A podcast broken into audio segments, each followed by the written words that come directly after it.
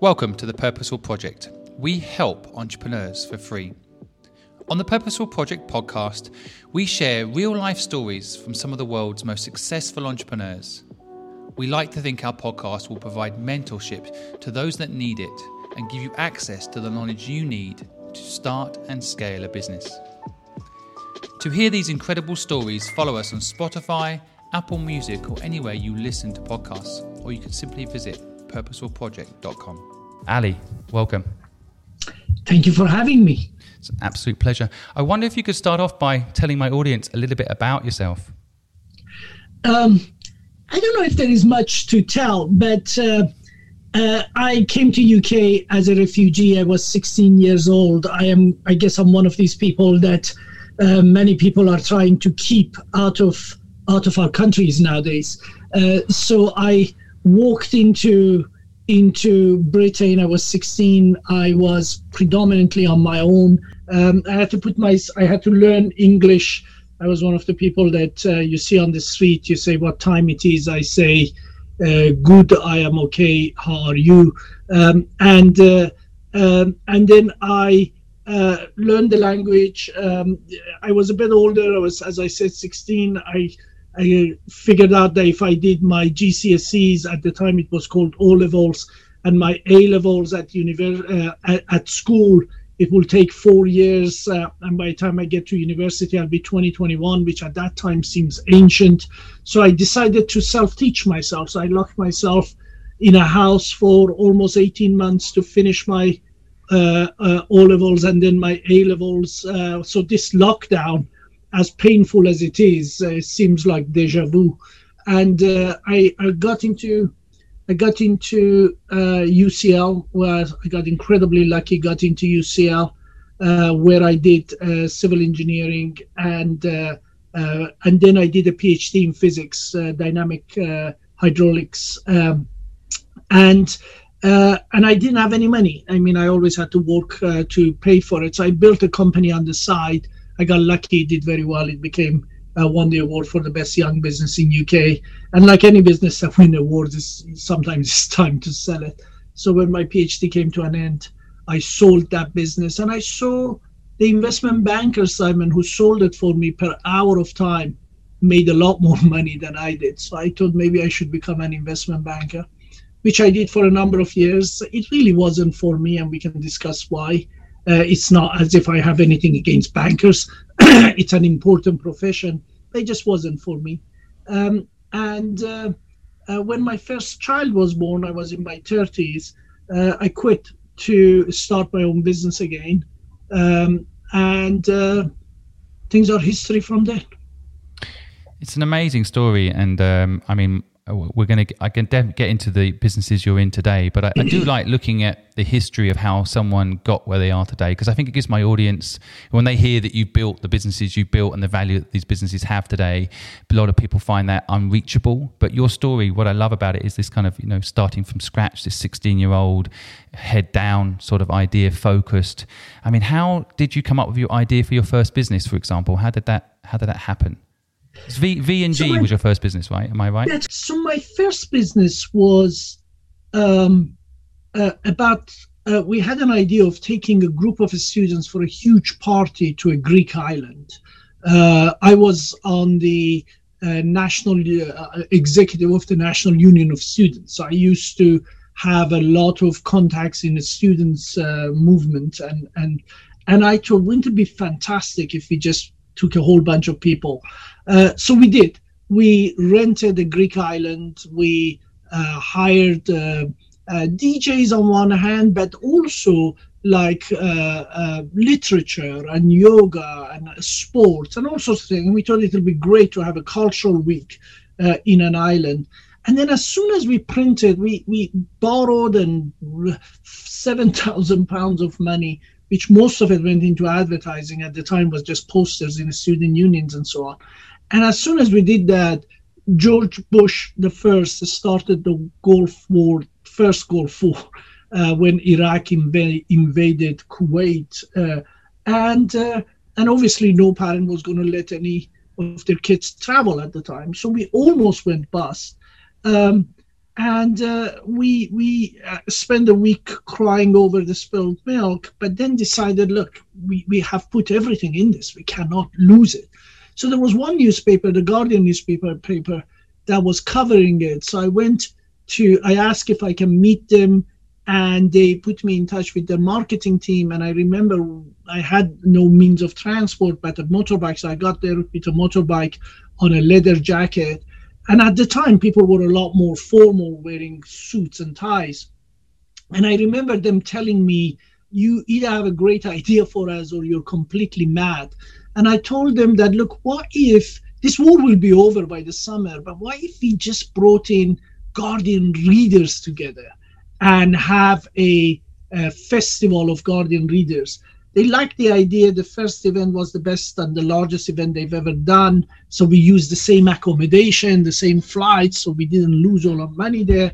And then they did another six, then they did another 20, then other newspapers did it.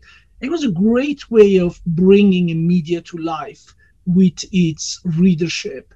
Uh, at the time. So that was our first business. Uh, it did well. It wasn't anything huge, but it paid for my PhD and my girlfriend's uh, at the time uh, degree, and that was enough. That's all we wanted. Incredible. And you know, there's, there's two things I don't want the audience to miss that you've you've mentioned there that I think are crucial in the entrepreneurial journey. The first is you said no choice but to make it work. We're all in. I think this is a, a, key to it. You you know that that story. I bet that's been your career ever since. You know you've got to be completely committed. And I think a lot of the time people try to spread their bets with seven different things, and you know they, and that way if one comes off, that's okay. But what you're talking about there is you put everything into it. It had to work. So when the moment came that you know if you could have given up, perhaps you would have done, but you couldn't.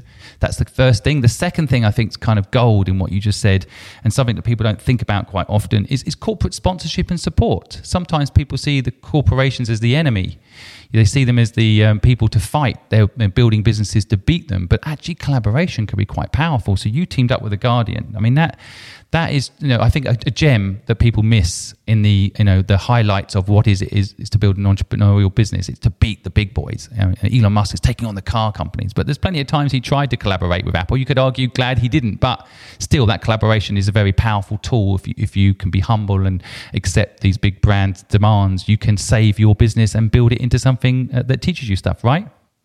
Absolutely right on both of those I I had Simon, a friend, who once told me a story. He's an amateur uh, cyclist, and he took part in a endurance extreme cycling up the Alps in the middle of the winter. And he said that there was something like 10,000 participants, many pros, and he came in the top 100, I think. And I asked him, wow, that's incredible and he said, well, it isn't really when you consider that only about 100 people finished because there was a huge a snowstorm that hit. And one after the other, everybody gave up uh, the, on the route. And he just kept going and he just kept going. And he said, I just don't want to give up.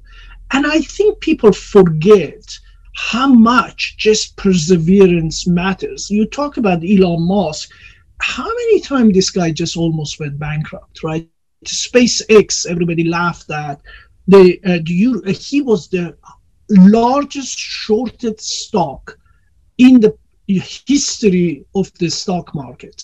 And for those who don't uh, know the terminology, that means that most investors bet that his stock price of Tesla were going to come down rather than go up. So they uh, they they will short it, which means they sell it today at uh, hoping that they can buy it at a lower price later, and and and he proved them wrong by sheer perseverance.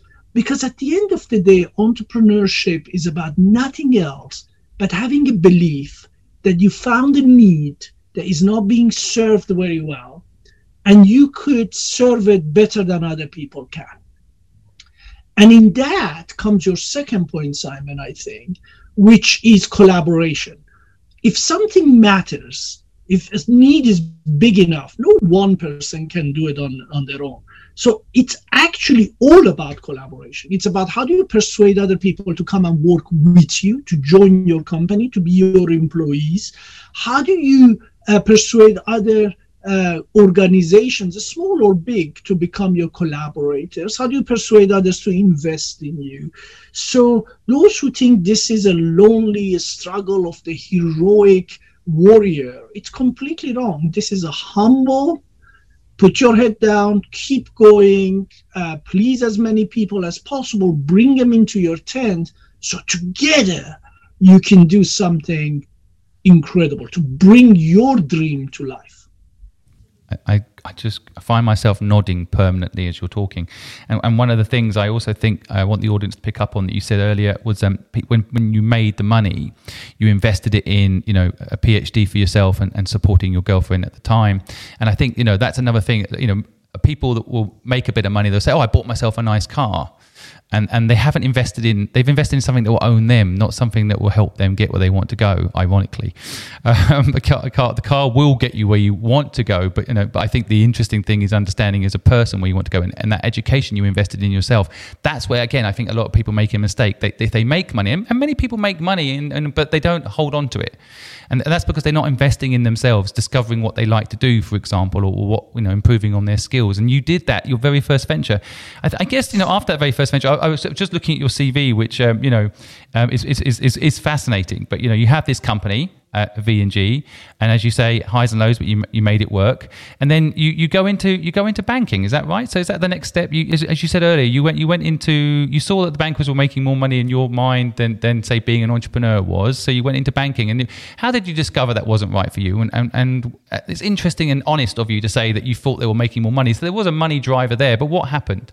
So uh, before I get to that, I just have to correct something that you mentioned. I said, which is uh, I wasn't working in Victoria and Glen B&G to support my girlfriend. My girlfriend and I at the time were working together. We both built it uh, together and uh, uh made it work. And it's important to, to correct that because my girlfriend at the time is now my wife. And if she that. ever hears this broadcast, uh, they, then I'll be.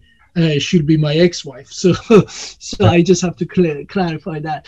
But the um, uh, look, uh, I became a banker because, as, as I said, I was a refugee. I was always the outsider.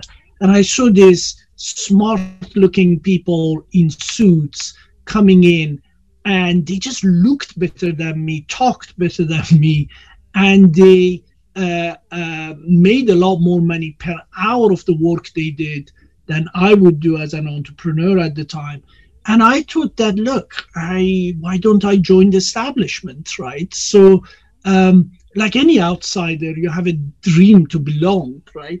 Uh, to uh, so I did, and I found that it's not for me. Uh, uh, and I changed banks a lot because I thought that, oh, the problem is this bank or the other bank or the other team. But in reality, the job wasn't for me.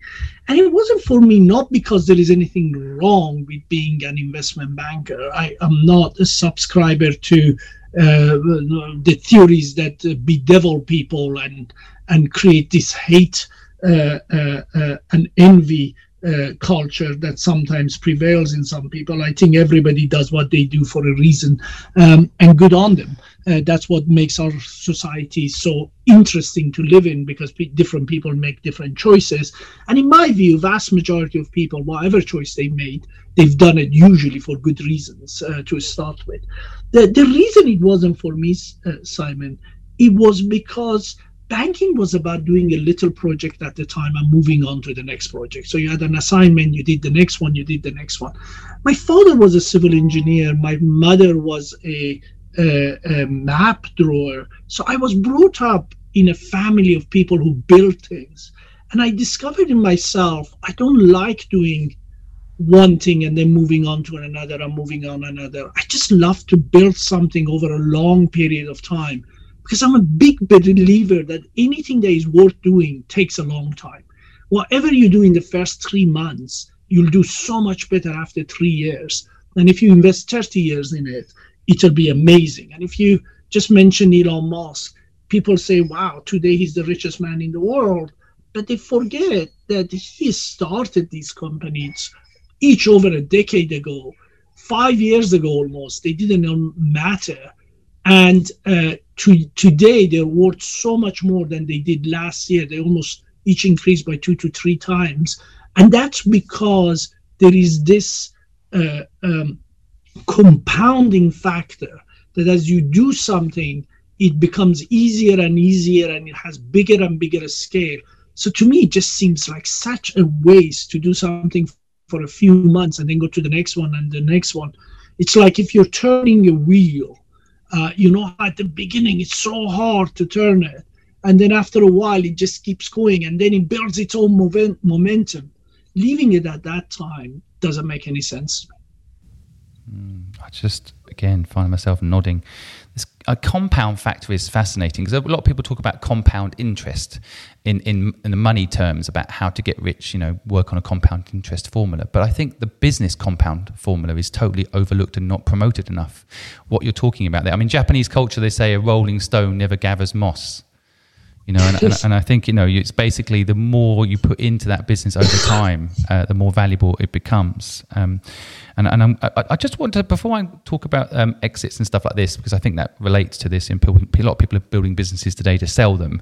Um, but I, I, just wanted to step back and, and, just mention you know your partner point you've, you've made there. I also um, built my uh, last business fluid which i sold to pwc with my partner. And i often accidentally take credit for it all um, but without her it wouldn't have worked. But that's a really interesting thing for our listeners to just for us to talk about for a second. Like, I find that a lot of people um, want to start a business, um, but they don't necessarily have a co-founder, or they think they can do the business on their own.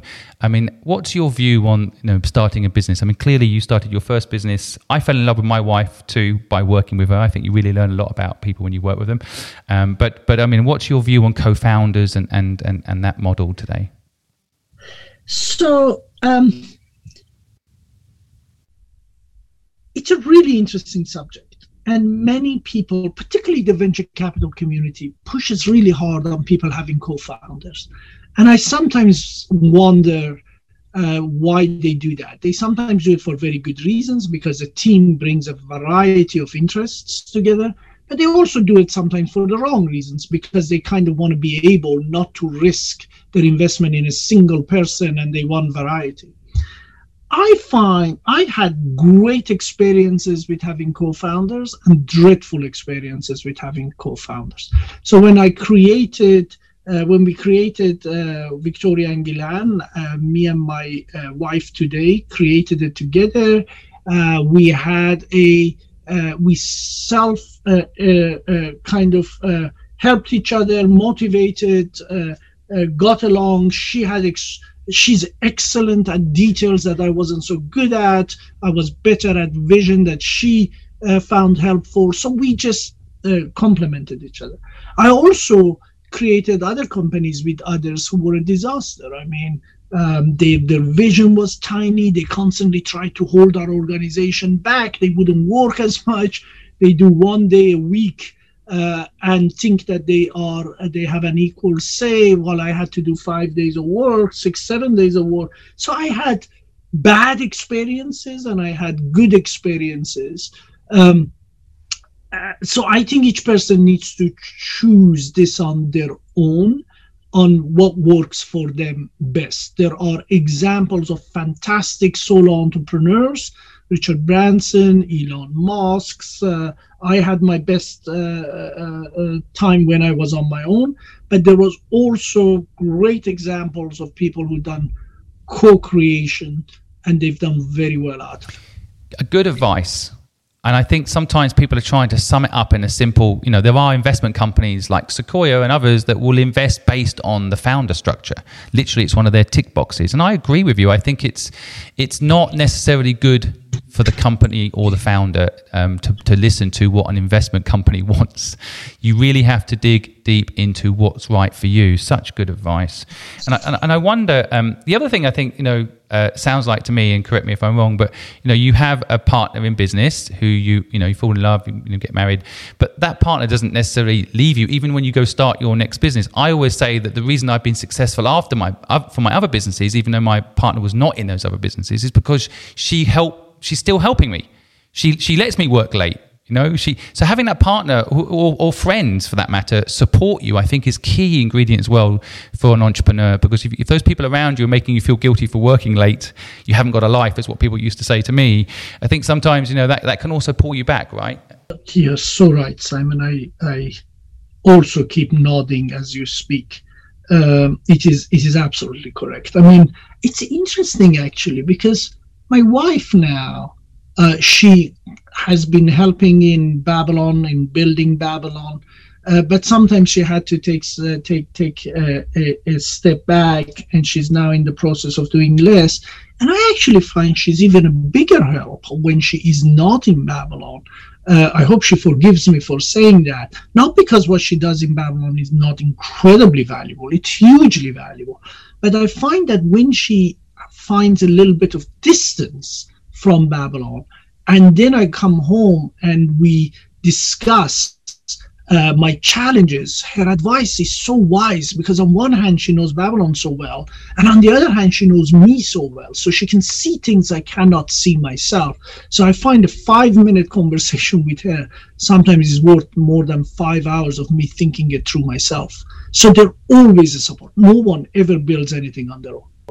God, again, it's just uh, it's gold. I want listeners to pick up on this because you know they'll hear a success story like yours and the incredible things that you've done, and and they'll think it's all inner steel, and you know that's almost the image of entrepreneurship. But but again, I and I also agree with you. The stages in life. That's the other thing, isn't there? You know, like I love working with my partner, but now I love her advising me on my business. You know, there's stages in in life, and you're right. Ob- objective advice is very important. What do you think about having like you know advisors and, and those sorts of, of people? Of course, wife will always be your advisor. She is for me. My wife is for me too. But but what about that kind of makeup? I mean, Steve Jobs used to always say his favorite board members were ones that never turned up. but what do you think about that? um, I think they can come. They can come uh, uh, in different shapes and forms. Uh, I think when Steve Jobs was referring to that was uh, often board members don't see them themselves as uh, as people who are there to help to build an organization. They see themselves as people who are there in order to catch the executive or monitor them or uh, this and that. I don't join any boards. I'm not on any boards because I just wonder what contribution can I make, right? Uh, you and I know a human being shares 83% of its DNA with a cockroach. The difference is that 17%, right? What would I know if I show up in a company every two months and uh, just read a bunch of reports? Because it's never that easy. It's those absolute details that that make you understand something deeply. So in that respect, I think he had a tough time with his board, and therefore I can understand why he would say that.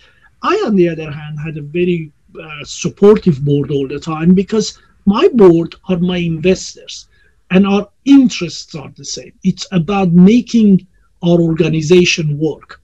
In my previous company, Circle, when I took it public, I let a VC to go and choose a board for me, and I just interviewed the uh, the uh, chairman of that board, uh, and it was a disaster. It was an ex-banker who joined a risk-taking organization with a view of never taking a risk, uh, brought in a bunch of people in his image, which I kind of uh, uh, didn't really look into because I thought it's my company. Therefore, these guys are there to help me build it, just like my previous board, who was my investors.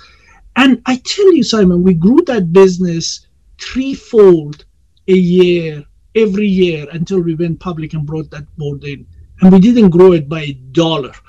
you know what I mean? Since they came, because every decision was, oh, it's too risky, oh, don't do it, oh, and at the end, I just got fed up. So I had to leave the child I created in the hands of these people who dutifully, uh, for a couple of years, kind of got it to nowhere. And then luckily, the management team that was left there took the company private, got rid of that board, and started rebuilding it again and are doing a very good job today. Uh, and they were my colleagues of the time at uh, Circle, so I'm very proud of what they are achieving. But so, uh, but but so that's about boards. The, and and I think that uh, uh, Eric. Uh, um, who was the president of Google, wrote a good book on called The Trillion Dollar Coach, and it talks about uh, how the coach to Steve Jobs himself always believed that the job of the board is to be the cheerleader for the executive, but also a sounding board. Um, and that was the role of a coaches, a mentor, people who can help you see things from a different angle. I find that in my employees, in my colleagues. I never try to make any decision on my own, but constantly question every decision until everybody's views are heard.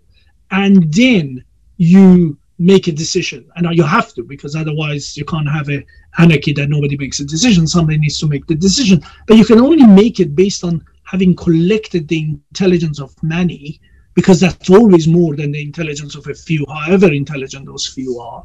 But you also have to make sure that in that process you don't bring it down to the lowest common denominator, that you uh, look for bold ideas that are extraordinary, not the average ideas that everybody else will follow. It's um, again just so many bits and I want the audience not to miss in the um, excitement of the story. You know, like I think Simon Sinek said it. Uh, you know, leaders speak last. You know, it's um, this this is perception again, and, and I've seen in even business school training. It's you know, it's about you making the decision and leading from the front, and and yes, there's some element of that, but I think what you're talking about, the nuance of, of it, the truth is, if you've built a good team, then you know why don't you listen to them? If you've got trust in the team, why don't you listen? If you don't listen to them, you'll lose them anyway, you know. And so, speaking last in a meeting as a leader is very powerful. You you you hear everyone else's views. If you give your view up front, then what happens? You know, they all fall behind your view. Um, scared not to. So, so it's very powerful what you're saying there, and I want people to pick up on it. I also love the 83% of human DNA um, in a cockroach thing. Um, I've heard the same for chimpanzees, which I think is 98%.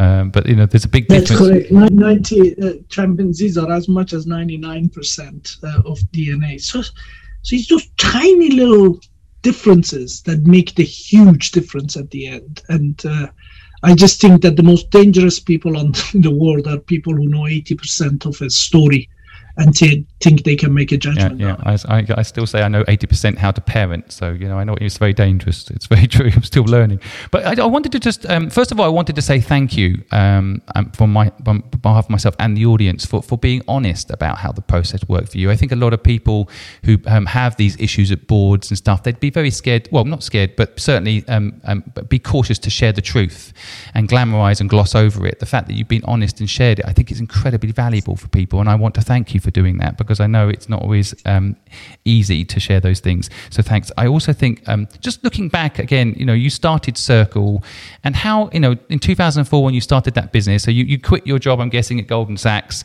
and you start this business. For my audience interest sake, how did that happen? How did you get the idea and what was the process you went through?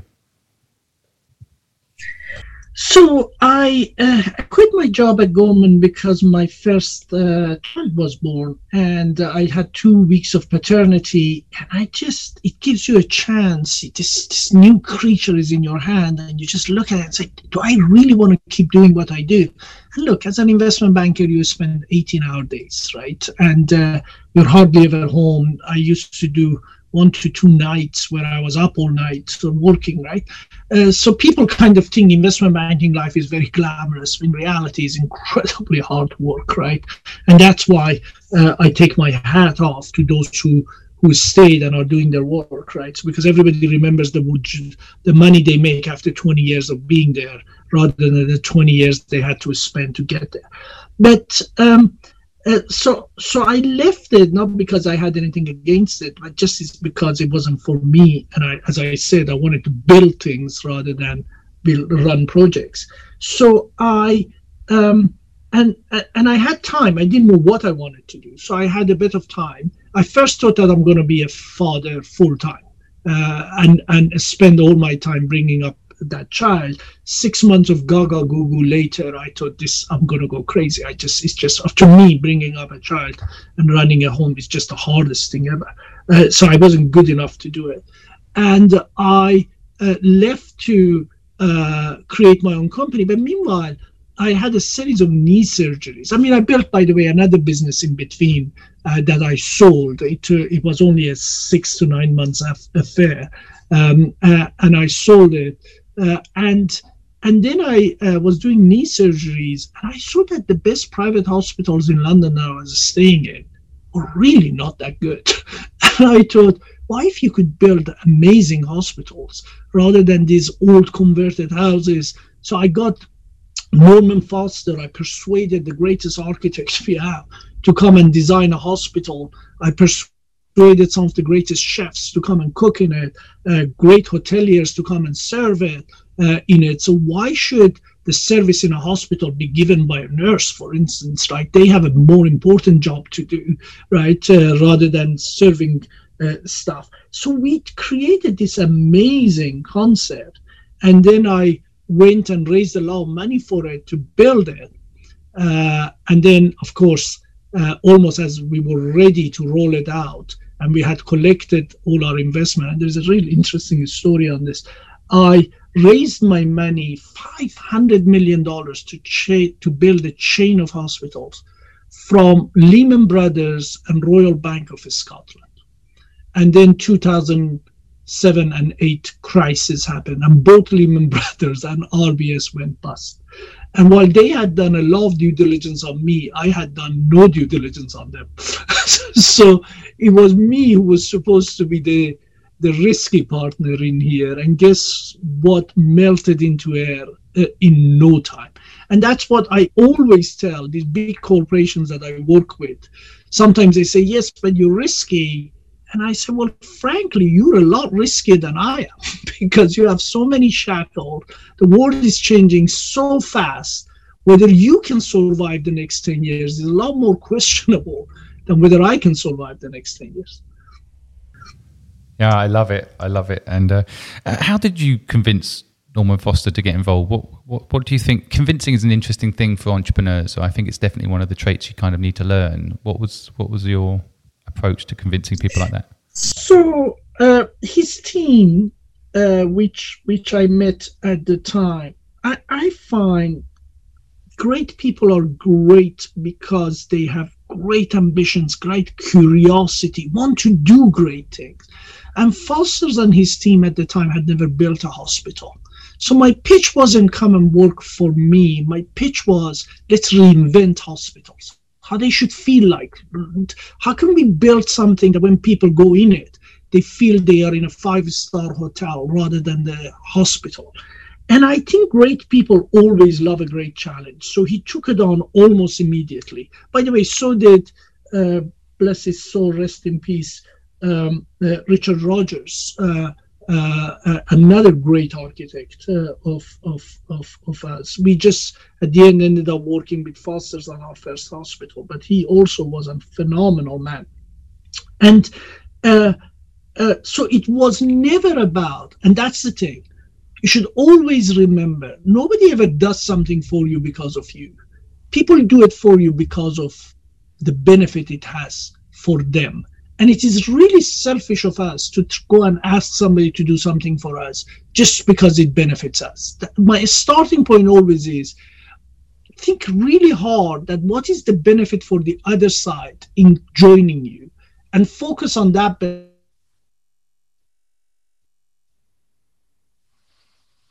out of it yourself but you should never focus on what you get out of it any relationship. I think in sales, again, um, for my audience listening, you know, the, the, the, translation I have of what you're talking about there is the concept that people think they've got something to sell, they sell it. But what you're talking about, which is so right on, is understanding the motivations of the person you're selling to. So you can have the same goal, but you're going to have different motivations for doing that goal. So it's just gold. That's sales gold. And and again, um, you know, it's uh, it's it's it's just not talked about enough. I think sales is all about this process. Funnels is the word these days. I really hate. Um, you know, it's about squeezing people into a space to force them to buy something through a trick, as opposed to just you know listening to each other's needs and, and coming together on the same page around that need. So it's just it's just awesome. So what did happen then when so Lehman's collapsed, um, Bank of Scotland survives, but you know what happened? Well, the 500 million disappeared because even though we had raised it, it's promissory notes from these institutions, and when they disappeared, the money disappeared. Um, and you're right, Royal Bank of Scotland survived, but they negated all of their commitments or a lot of their commitments, uh, uh, and that is something that people don't talk about. That uh, the banks uh, really destroyed a lot of businesses to to to to uh, survive themselves. Um, so what we did is we went and uh, beat the street to raise money to build these hospitals to keep the organization going. And at a time that nobody could raise money, between 2008 to 2011, we raised almost 250 million dollars in chunks of 20 30 50 million dollars uh, at a time and and that was a great lesson and it's exactly the same lesson I got when I became a refugee. I was born in a middle class family. I was doing well. And then all of a sudden, Iranian revolution happens. Universities get shut. I had to start from scratch and witness the kind of poverty that I hope none of your listeners ever have to witness. Uh, uh, but, uh, but what you learn is that this fear that things can go really bad and what you do.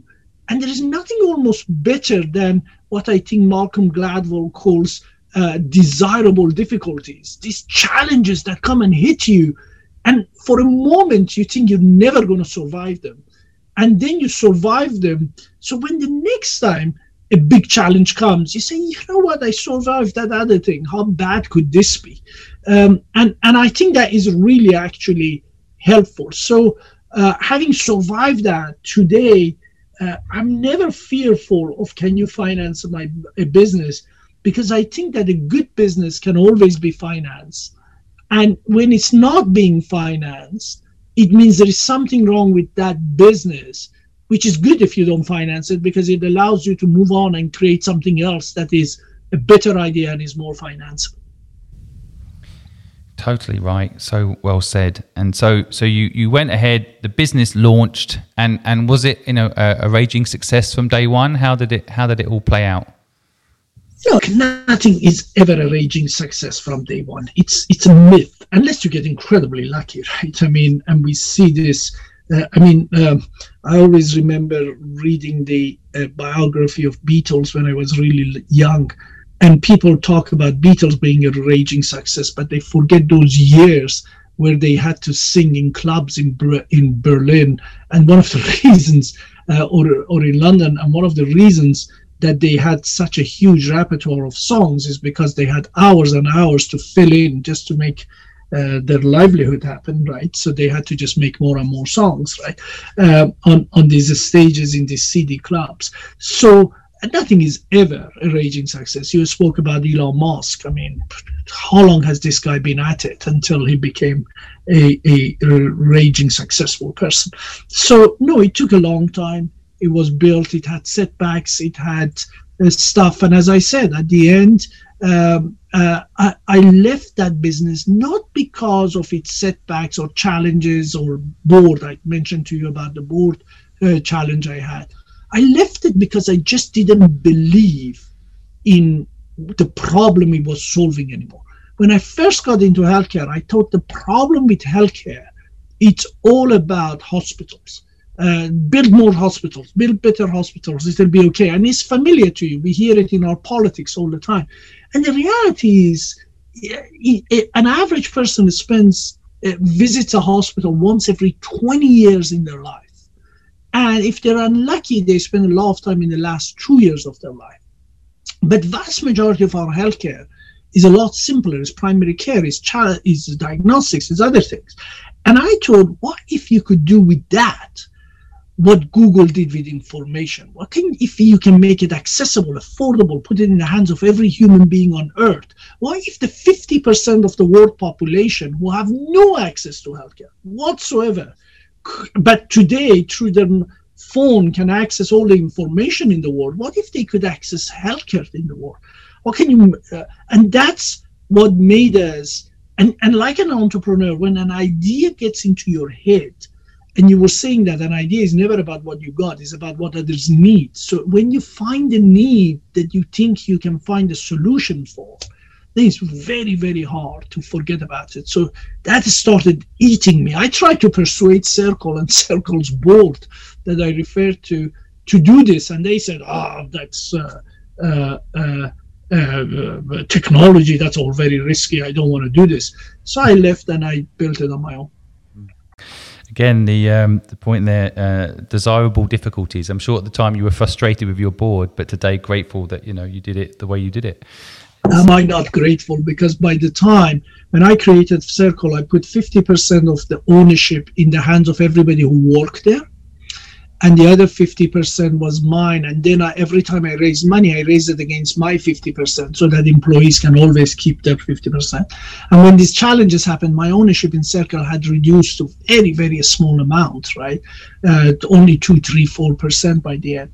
And I could never persuade my investors to uh, keep me motivated by allowing me to take more for, in return for my work. So every time they contributed capital, uh, they got more shares. But every time I contributed uh, work and ideas, never you get any. And it's really interesting to me because if you look at investors, they don't set up their own economics that way. Their economics is what they you call uh, uh 220, which means they basically take 20% of the upside that they create, right, uh, for their investors. So uh, if an investor owns a hundred million, or if they invest a hundred billion, they just take more and more of the because they have a percentage of that thing. But when it comes to entrepreneur, we basically have changed the game on them and say you have an ownership at the beginning, and it just erodes all the time until it becomes zero. In my view, that is a really bad idea for investors because entrepreneurs at some stage say, look, there's nothing in it left for me, so I'll go and do something else. Now I have made some money, so I do it with my own money. So, so I think it's a lose lose. And the investors, the way they got their own compensation set up, is actually a much better way because they only make money when they make money for their investors uh, right? It's investor managers. We shouldn't call them investors because often they're not investing their own money. They're just managing other people's money.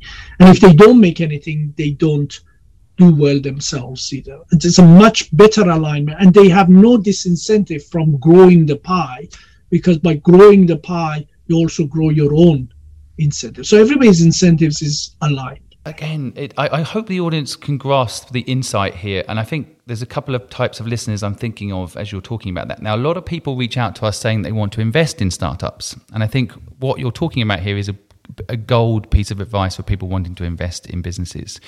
If you go and watch programs like Shark Tank or Dragon's Den, you're going to get a misunderstanding about entrepreneurship because what it looks like is those people are buying 50% of the company and giving you uh, 100,000 US or 50,000 pounds, whatever, and they're going to take 50% of your company and then, and then that's it. But that's not how it really works in entrepreneurship because what you're actually doing when you do that, if you go in and invest like the Dragons on Dragons Den do, you're actually buying that company and that person is in effect working for you. And as their equity drops, their incentive drops. And actually, we all know the founders in the company and what make these businesses work. Know, where's Yahoo today?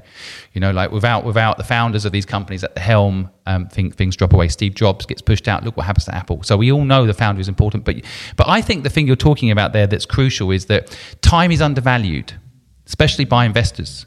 So the more time you put in, I think should always equal, and, and of course the success of the business because of that time should always equal more equity for the founder, and and more more more support for the founder. But it seems like in the in the finance world, the people that are doing it wrong, in my view, are not valuing time.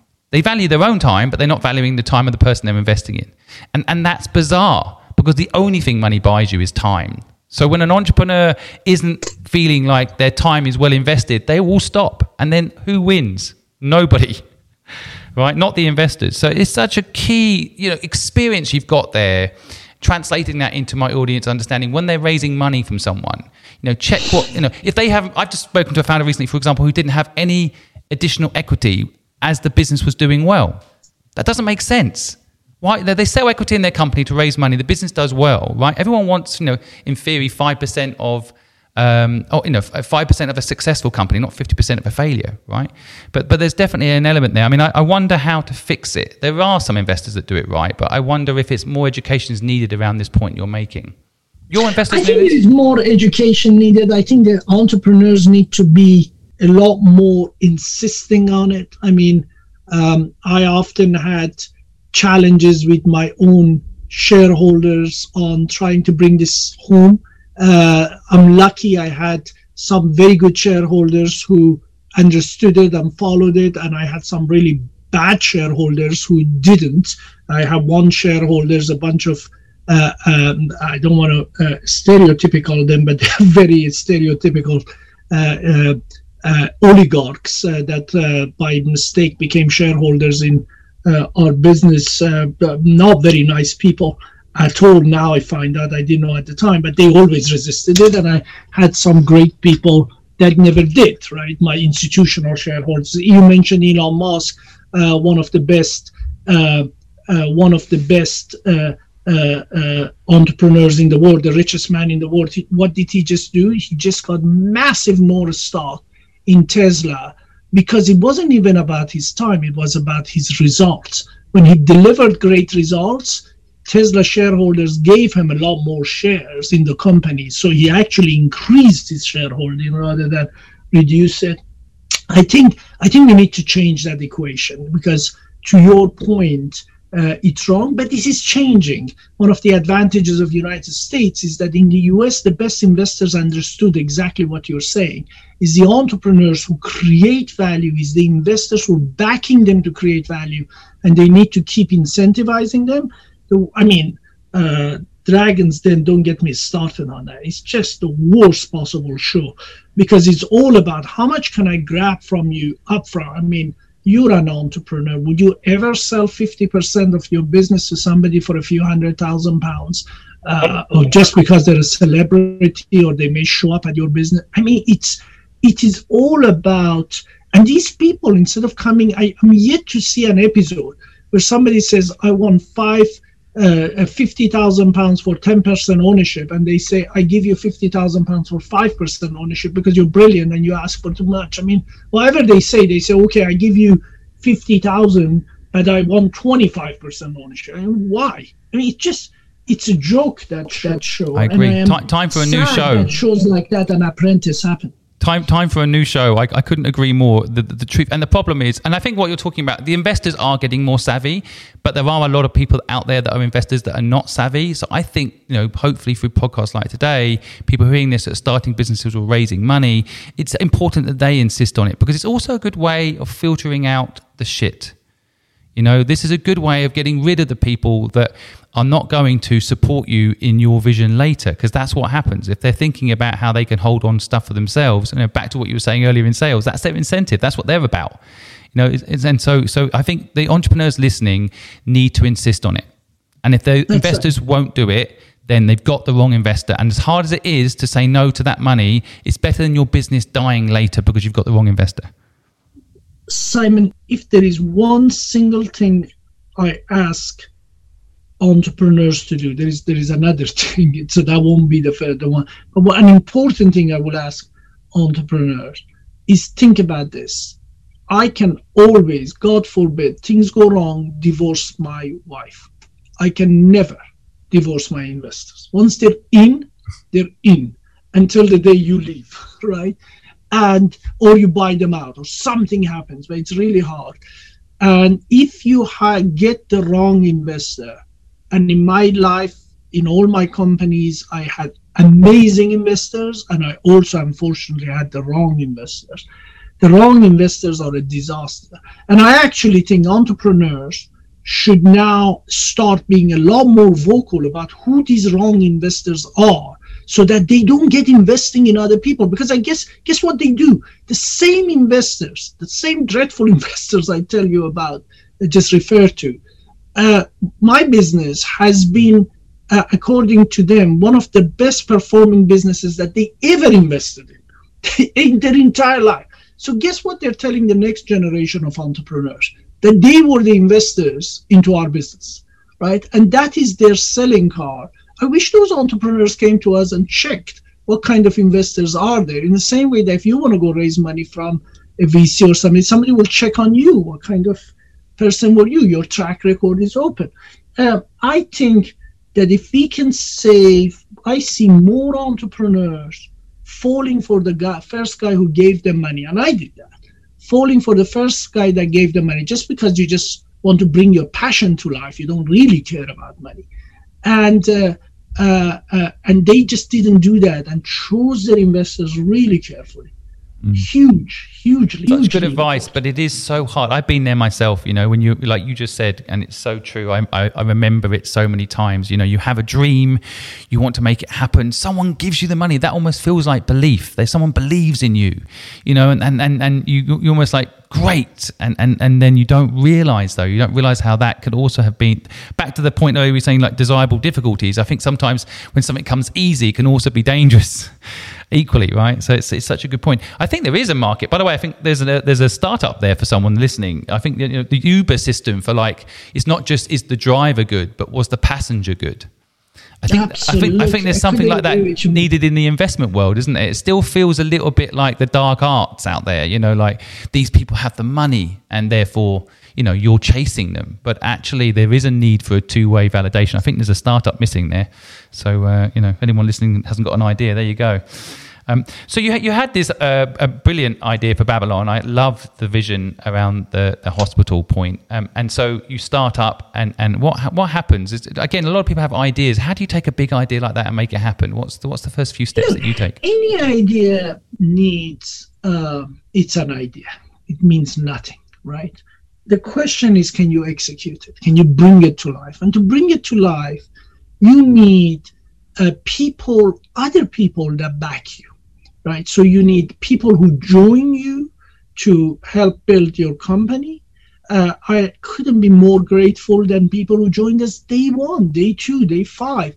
And maybe our business now outgrown some of them, and I always remind my new colleagues who join Babylon remember, you're joining it today because it's a success and it's bigger and it's safer. But you should always be grateful to those who took a risk on us when you wouldn't have taken a risk on us, right? Uh, the same with investors. I said that how I had some bad investors, but I can't be more grateful to all the amazing investors I also have, which is vast majority of my investors, uh, because they took a chance on us. They gave us the money, they supported us, and no business, no business is ever a straight line of success.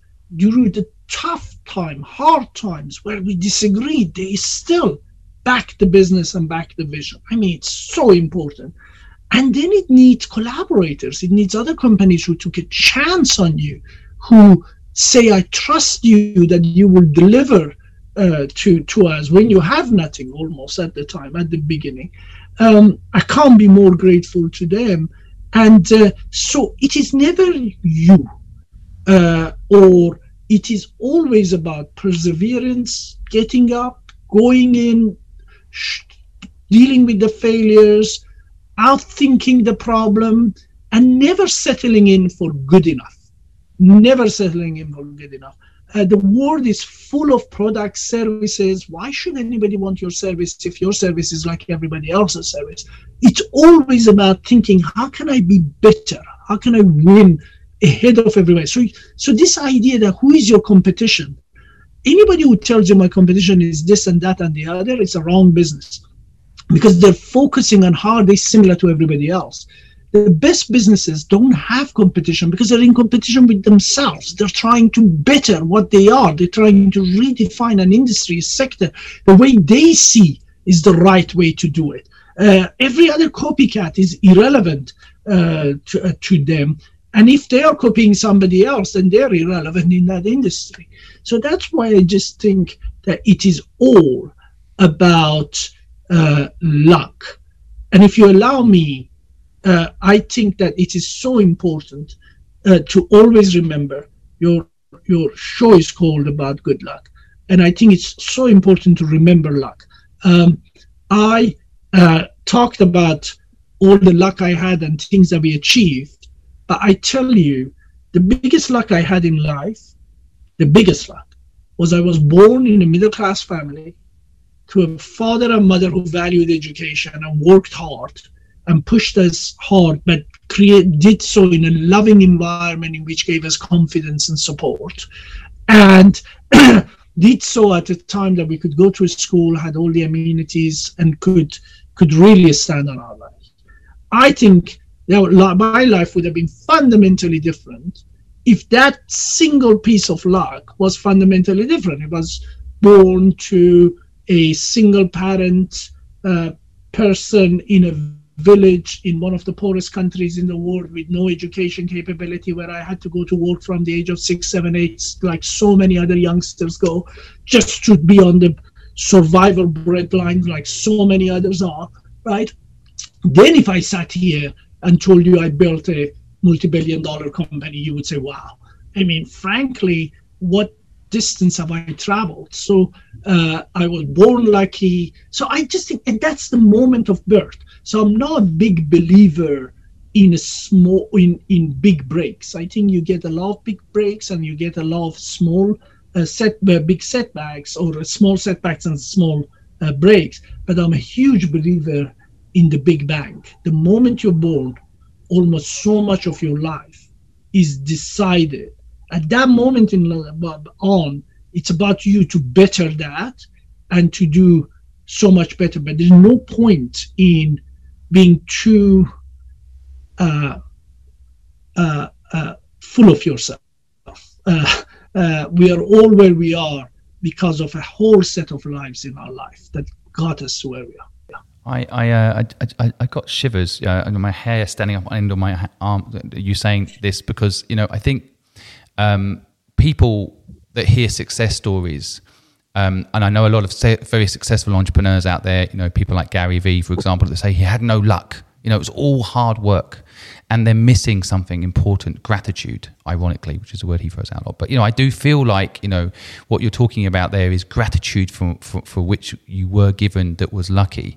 And then of course there is another type of luck which is luck you make happen the perseverance point you mentioned for example. That that is an element. If you persist over time you'll get more lucky. If you take more risk over time you'll get more lucky. If you know your destination over time you'll get more lucky. But those are in, where you're born you cannot influence and the parents you had you cannot influence these are these are things but what i do like i like a story i, I heard about you know a, a, two two boys that were born into a family where the father was a drunk one grew up to be really successful and one grew up to be uh, a drunk himself and when he was interviewed the drunk was asked you know what happened to you and he said well i was born into a family where my father was a drunk and and then the successful person was asked, you know, so how did you make it? What what, what what happened? He goes, well, I was born into a family where my father was a drunk.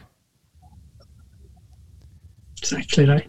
So you know, I, I, think I think the luck point is, is so undervalued, and I think for a lot of people listening out there, you know, I, I, I get a bit frustrated with Instagram quotes. Where it's like the harder you work, the luckier you get. It's not. It's missing nuance. You know, it's not just hard work. There's plenty of people. Nurses would all be billionaires if that was true. Exactly. Right. You know, so so so I hate these inspirational quotes that don't don't have the. And you know, I, again, I want to say um, again, thank you for for for for saying it and I, I, you know, I googled you and, and read it. The first thing that comes up about you is that your net worth's probably 450 million pounds. You've got a two billion dollar plus company, incredible track record. What I love about doing this podcast show is that you find out what people are really about, and it's not about that rubbish headline that you've just seen on on on the internet. It's this you're so down to earth, honest, and real, and I think people need to hear this story so that they can feel it's relatable. Because if they read your story on Google, they're going to think that it's not reachable but when they hear you were 16 years old, you had nothing, you came from Iran, you you know you built this life, you know that that's what people need to hear, and, and I want to thank you for being so. Thank honest. you, Simon. Simon, by the way, on this issue of net worth, this and I honestly don't know what my net worth is. I never looked into it. I have no idea what it is. I couldn't care less. Uh, when I was a refugee young uh, man in London, I remember me and my girlfriend at the time, wife now, one day looked in our pocket. We had 20 pounds and we had to make it to the end of the month and it was the middle of the month right? Um, and uh, it was what it was. And i can tell you in all honesty i am not happier today than i was then. I was happy then and i'm happy now right? Uh, i just think that uh, what makes you happy is a sense of purpose in life is getting up and having a destination having something that you're excited about and you want to do and you could be a poor, poor person, but have a fantastic sense of purpose, and you can be a very rich person and get up in the morning and have no other purpose but how do I do I make myself uh, have fun today, right? Uh, and then you you'll also usually end up being pretty miserable. So I think it's got net worth. It's the wrong thing to chase, uh, and success is not about how much money you have. Success is about how fulfilled you are. And if you have a brilliant job and you're working as a nurse, as a teacher, as whatever, as a uh, as as a uh, garbage collector, as somebody whose job it is to keep a city clean, and you do the best job in that, and you love that, that is a great success, right? It's not about uh, the one dimension of one measure, which is money. So well said. I, and I think I I want to push back on that culture because it's it's getting worse you know everything's about you know about the money and and what people have. And and and unfortunately sometimes I, I do this a lot. I try to tell young people it's not about the money but if they haven't got money it's very hard to see that. But ironically if you don't chase money it comes your way. It's like the investment pitch. If you go and ask an investor for money they'll give you advice. You go and ask an investor for advice they'll give you money. You know yes. it's, it's, it's it's it's it's definitely a dynamic that you know I think people that chase it you know that designer clothes brands were all built uh, to make you think you've got they don't sell clothes to rich people ironically, they sell people that want to look rich. They're selling, they're selling the dream of rich, which isn't even the real reality of rich, right? So it's it's that struggle that's actually the fun bit. and Absolutely so, uh, right. yeah, and, you, and amazing. Uh, I, I, I actually I was lucky enough to be invited to the university in which I studied UCL to do the end of the year graduation speech, and um, and and somebody asked me uh, so so uh, uh, and I thought that what was it that I would have wanted to hear when I was at the start of my career, when I left that university. And it's the same with young people who want to be entrepreneurs. Uh, um, and, and, and to me, is about four things, and three of them are the values of Babylon. We actually have it on our door. Everybody who comes in sees it. The first is dream big. Uh, doing something amazing is about originality it's it takes as much work to run a small shop than a global multinational. At the end of the day, we all have so many hours and so much intelligence, and each work is incredibly hard. So it's about this, about your dream and your ambition and how original you want to be. So success is about uh, originality rather than and about the size of your ambition. The second is was about build fast. We all think we have a lot of time. We can procrastinate, we could sit, we could wait for the next day. You just don't have time. I'm in my mid 50s. Honestly, I remember when I was in my mid 20s as if it was yesterday. Time flies, right? And unless we can figure out a way to stop our biological clock, we only have a short amount of it and it's going to go. So any day, any hour we lose, it's an hour that is gone forever. So if you're sitting there, if you're listening, you think that you're going to start something tomorrow, start it today. Do not wait. And the third is be brilliant. Far too many people think they can cut corners and nobody will figure out. You mentioned Steve Jobs, uh, uh, uh, Simon. Steve Jobs used to say, My computers are amazing if the inside of it, where nobody can see it, is beautifully built and designed. Um, and that's what makes the difference. Tesla is a beautifully engineered car, and that's why the guy is the richest man in the world. Uh, uh, Jeff Bezos in Amazon pays details to the smallest request from clients. That complete focus on brilliance is what made him the second richest man in the world, so on and so forth. So and and then so dream big, build fast, and be brilliant. And the fourth thing that I ask people to do is by the time you start building your dream, you're incredibly lucky because you have the opportunity to do that. And the world is full of other people who have the same dreams but don't have the opportunity. So make it part of your dream to bring other people's dreams live. Don't wait until you succeed and you have a lot of money and then give it away because you've lost a lot of people in the period. It doesn't matter how big you are.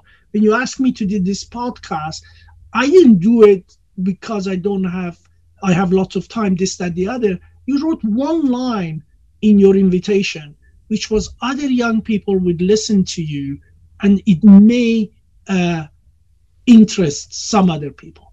What is it that I was going to do with my hour that was more important if it could have an influence in a few other people's lives? Just think about it. what what can you do in that hour that is more important than that. So dream big, build fast, be brilliant, but make it part of your dream to help other people's dreams, and you will have the best life in the world because it's a life of excitement, passion, doing things. And by the way, don't put up with bullshit. I mean, in this conversation, as always, I try to be very straightforward. I wasn't diplomatic. When I saw shit, I called it shit. And when I see good, I call it good. Just be who you are. Don't try to be somebody else. And don't worry about somebody going after you because you were who you were. People are never are going to back the image of you. People at the end of the day either like who you are or they don't. And you don't want the people who don't like you anyways because you're not going to change. I'm sitting back listening to a great podcast right now. I, uh, I, I just love your insights, your honesty, the rawness of it, the journey.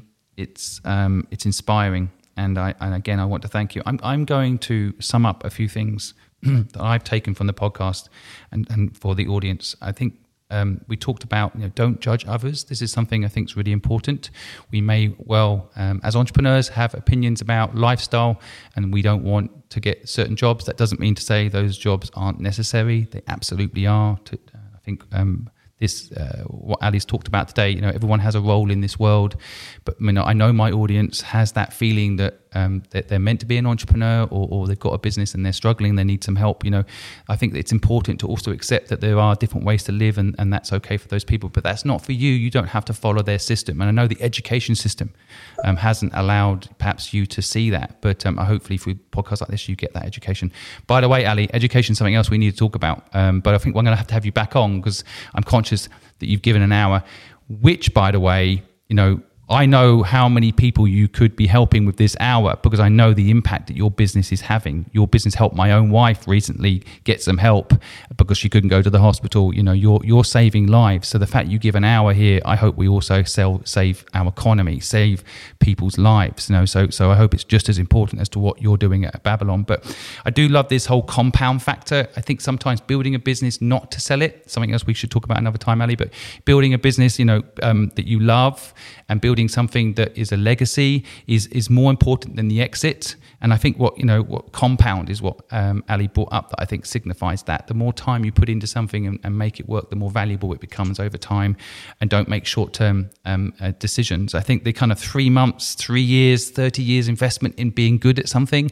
You know, remember the Beatles? Uh, Ali talked about. You know, these guys were not overnight successes. So if you're not having overnight success, accept that. You know, that it's part of the process. There's highs and lows, but it's about staying the course, persistence, as, as Ali said quite a few times. Don't forget we're 83% cockroach. You know, I would say leverage that DNA, you know, survival. Um, hard moments could mean there's more food for you later.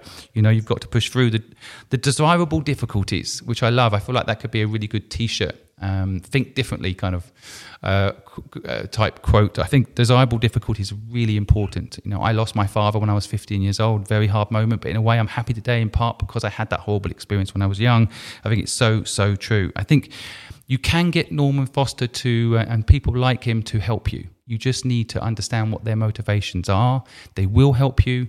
I um, reached out to Ali. He's a very busy person. He's here today helping you guys because I asked him. You know that that is the first step. Ask, but do remember what Ali said about you know understanding the person you're talking to and what their motivations are. And there's nothing wrong with with making that motivation. If it's the Guardian or it's Norman Foster, understand the motivation. Then they will support you in your goal. Don't be selfish. And I think um, the whole uh, raise money cycle, you have to go back and listen to that. But I think that's, that's so key. And when you're raising money, understand your investors. You will not regret saying no to some people.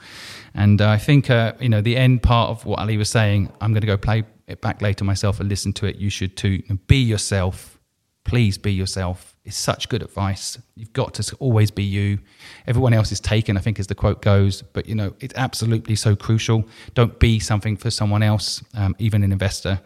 Um, do something big um, is definitely um, about being original, I think. And I know there is this whole thing about copying, and I think there's something interesting in copying. You know, Facebook's a copy of MySpace, MySpace is a copy of Friendster, but I think doing it in your own original way is the key, your own original execution. So I know so many people, I'm sure when Ali started Babylon, a lot of people told him there's already something like that around, it's a uh, blah, blah, blah. It doesn't matter. It's about your execution. You can do something someone else is already doing, but it's you, your personality. If it's original and you execute it well, you, you will win. And so do something big, but I think you know, definitely keeping it original is key. Finally, be brilliant today. Start today. Be brilliant today. Ali, thank you so much. Thank you for having me, Simon. It's been a pleasure. Thank you for listening to the Purposeful Project podcast today. If you got any value from this podcast, then do feel free to give us a review and give us your feedback. And if you think anybody out there might enjoy this story of this real life successful entrepreneur, then feel free to share. And of course, go and visit purposefulproject.com and join our mailing list at any point. Thanks again for listening.